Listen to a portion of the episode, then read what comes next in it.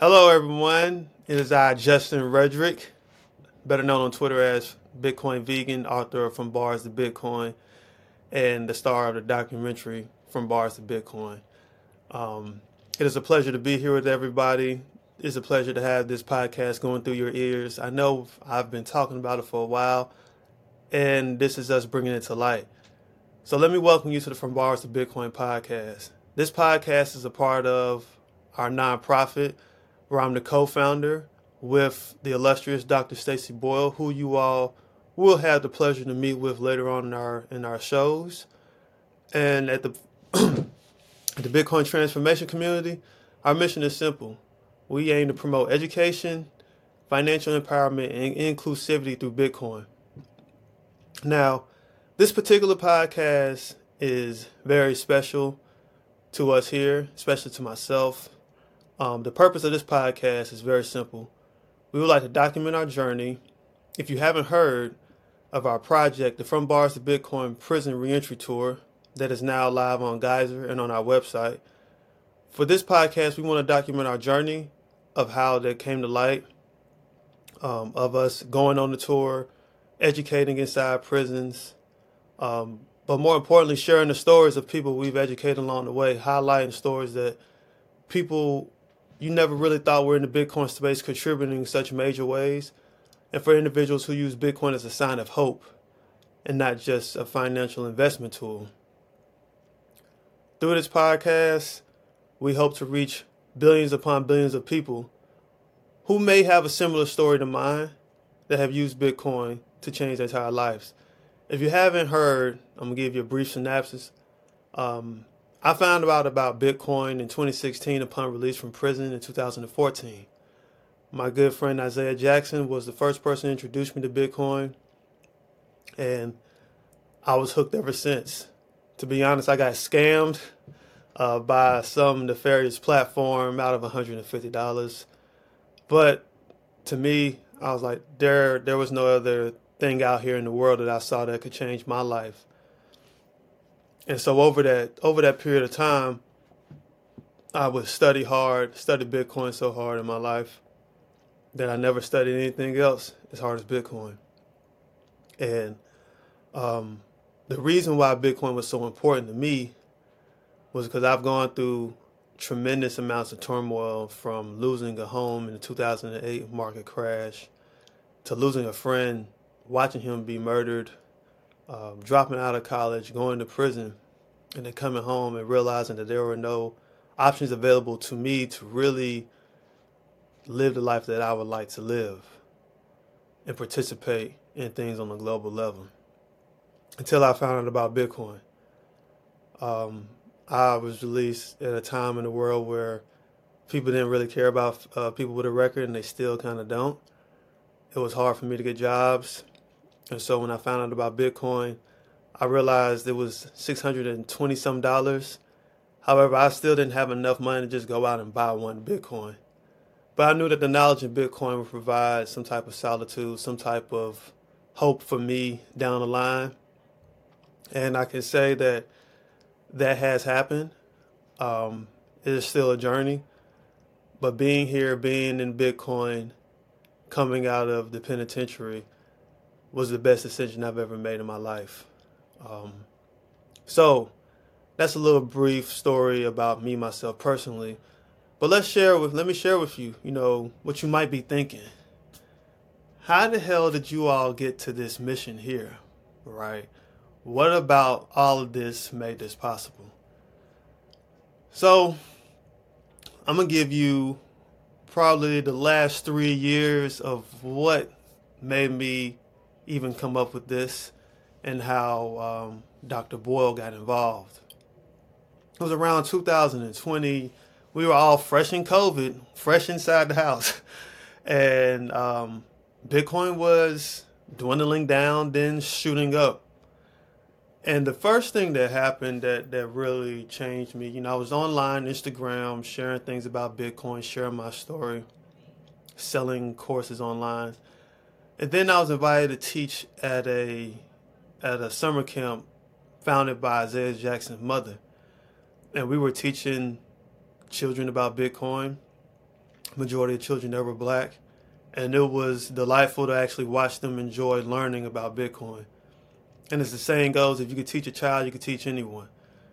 So that helped me understand like this message could go out to anybody in the world and help them change their lives. Uh, around 2021, the illustrious Clubhouse comes out and Black Bitcoin Billionaires is created. I joined the Black Bitcoin Billionaires, and from there I was educating daily, whether it was on the Genesis block with Lamar and others. And then I um, I started thinking to myself like, how can I reach a specific population that's that resembles where I am in life and where I came from. So I started room Call From Bars to Bitcoin. And every Monday around 8 p.m., I would educate either people coming out of prison, organizations, family members of people incarcerated, and sometimes people in prison would actually join the show and we would talk about Bitcoin. I would talk to them, educate them, show them how many um, different opportunities were available, but also how Bitcoin can change the recidivism rate. Um, there's one story in particular, and this person will have to come on later on our shows. It was a man in the crowd. He had done 30 years in prison since the age of 18 years old. And we had grown, you know, very close through communication. And one of our our moderators by name of Ryan Lawrence, he's an economic wizard. I asked Ryan, I said, Ryan, what was the price of the US dollar in 1989 when this man had gone to prison. He said it was around 95 cents. And I asked him, what was the price today in 2021 US dollar? He said it was around 85 cents. And I said, you know, most people in, in my community, in this country, go to prison behind money. Either you're selling drugs, you're stealing for money, you might kill people for money, or you you're so lost by not being able to take care of yourself that you make crazy decisions behind a lack of money.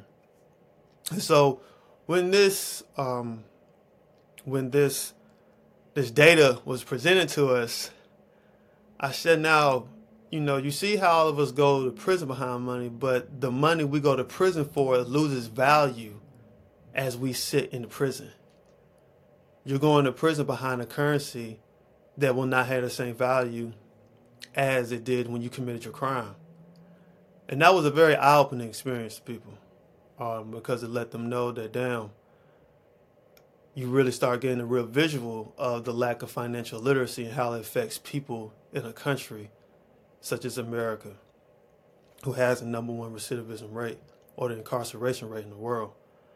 Um, and from there, that started opening eyes to allow people to understand, like, okay, there's more here than just Bitcoin and making money that meets the eye. And one of the very unique ways that I would communicate with people who are coming out of prison was I, I would share with them how how um, in prison we had to use stamps as currency, and when you have to use stamps as currency, that what that means is you have like ID cards in prison, and your family can send you money to load up there. If you have a job, you can just earn wages from your job in prison.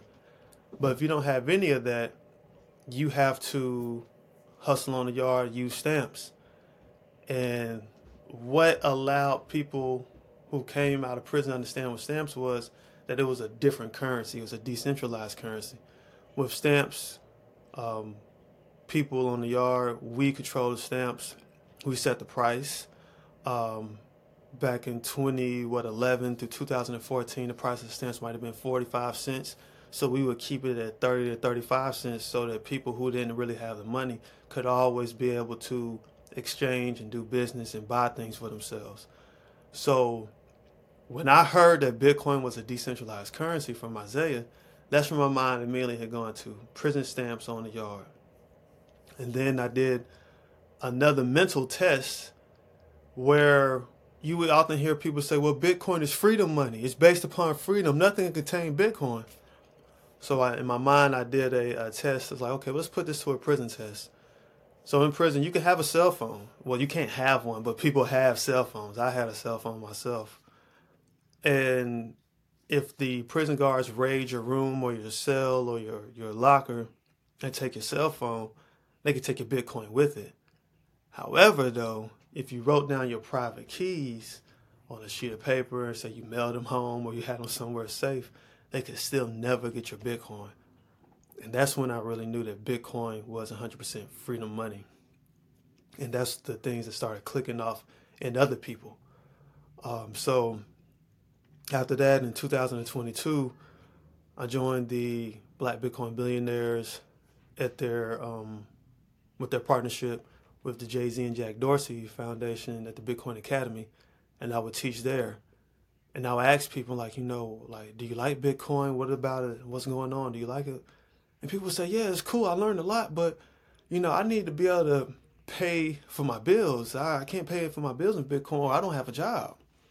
So I'm just like, damn, you know, are we really teaching people? Are we really connecting with people where they really need to connect at? Not just talking to them about Bitcoin. Like, here's Bitcoin, 21 million of them, grab one, you know, but really meeting people where they are. And so this is where my the mind of my mind started going like, okay, there has to be more. There's a bridge. There has to be bridge because there's a meaningful gap within my community as to why no one takes Bitcoin serious. And that's because day to day necessities aren't being met. So, um, earlier this year in 2023, let me take a step back. While I was on Clubhouse those days, that's where I met Dr. Stacy Boyle. She sent me her book, Be More Strategic in Business. And we started communicating more and more. And we grew this partnership. And you know, Stacy will always be about you got to be strategic and think big, think big and have a great vision. And um, so I was just like, all right, there's a problem that affects a lot of people in this country. There's a gap that has to be filled. And if you ever want to make a huge impact, you got to be able to change a lot of lives. I learned that from listening to Peter Diamandis a lot. Um, and the decentral technologies they give you an opportunity to play on the even playing field if you're there early. So now I'm thinking, how can we get people inside this this arena a little earlier than they would have on their own? So one day I'm on LinkedIn, I meet with a few people, and I get connected with a man by name of Gideon Powell, who's the CEO of Chola, uh, Chola Energy, I believe they're in Dallas, Texas. And he invited me to Empower. And it was at Empower where I heard CEOs like uh, Maximum and Chad Everett and Gideon speaking about how they needed people to work on their mining farms, on their mining rigs, their sites. One man in particular by the name of Jose De Hoyos was very adamant about, you know, they don't need any skill. They just need to be willing to work you know, if people are willing to work, I'm willing to help them. I'm willing to train them. I'm willing to get to where they need to go. So I asked all of them, I said, you know, what type of people are you not willing to hire? You know, I have a record. I've used Bitcoin in my life to change my life. I've educated people around the country, especially around the world, using these type of apps here that I feel would do the same. Would you give these people a shot? A few of them said sure, but Jose was the one that was serious real, real serious. And now, with having these types of individuals willing to entertain the fact of hiring these people coming out of prison, it's when this from bars to Bitcoin tour started having a little bit more, you know, livelihood. But I still needed a way to get inside of a prison. And that's when I was on LinkedIn and networking, and I met a man by the name of Cardell Sims who's the founder of the North organization out of East St. Louis. And he he's the organizer of the empowerment tour where a group of reentry professionals go inside prisons and educate on different types of topics and skills that can help people upon release. And it was when I was meeting with Cardell, I shared with him my vision, and he said, Yo, I'd love to have you on. Just come on. Like, come on. So we have prisons lined up in several states from Florida to Texas to Pennsylvania to Colorado, Tennessee. And we've Cardell and his organization has been inside several already. So now, with this brief story or timeline, you can see how this thing came together. And, you know, our, our main goal here at the uh, Bitcoin transformation community is to provide hope upon a release that is not there. Um, hope is the anticipation of a positive ending. And a lot of people don't get that here when we get out of prison in America. So um, I'm going to wrap this up real quickly. This is our mission. This is where we are. And we're set to go inside of our first prison September 9th in Jessup, Maryland. Um, if you would love to be a part of this, if you would like to help, you can check out our, our page on the geyser.fund. That link will be in the show notes. You can check out our website, more importantly, vision and, and see all of our projects. We have projects as far as um, you know doing things locally in Las Vegas, where we we are originally from, um, with small businesses. We want to impact communities abroad, but this project here is our very first one, and we're going to make it work. We're going to bring this to life, and we're going to change a lot of lives. This has never been seen before in the Bitcoin space. So it's understanding that it takes a little bit of time for the wrap wrap its wrap around people's heads that this can be a thing. But we have great partners involved. And we have people who are willing to get it done no matter what. So um, if you like this if you like this content, please share it with anybody, not just in the Bitcoin space. If you are a part of an organization that works with prison reform or reentry, feel free to contact us. All of our information is down below. And again, anything that you feel you can add some value to, we are all ears and we're open to all feedback. I hope everyone listening has a great, uh, great day and a great rest of your day, night, evening, or morning. And be on the lookout for more of these episodes. Until then, have a great time, people. Peace.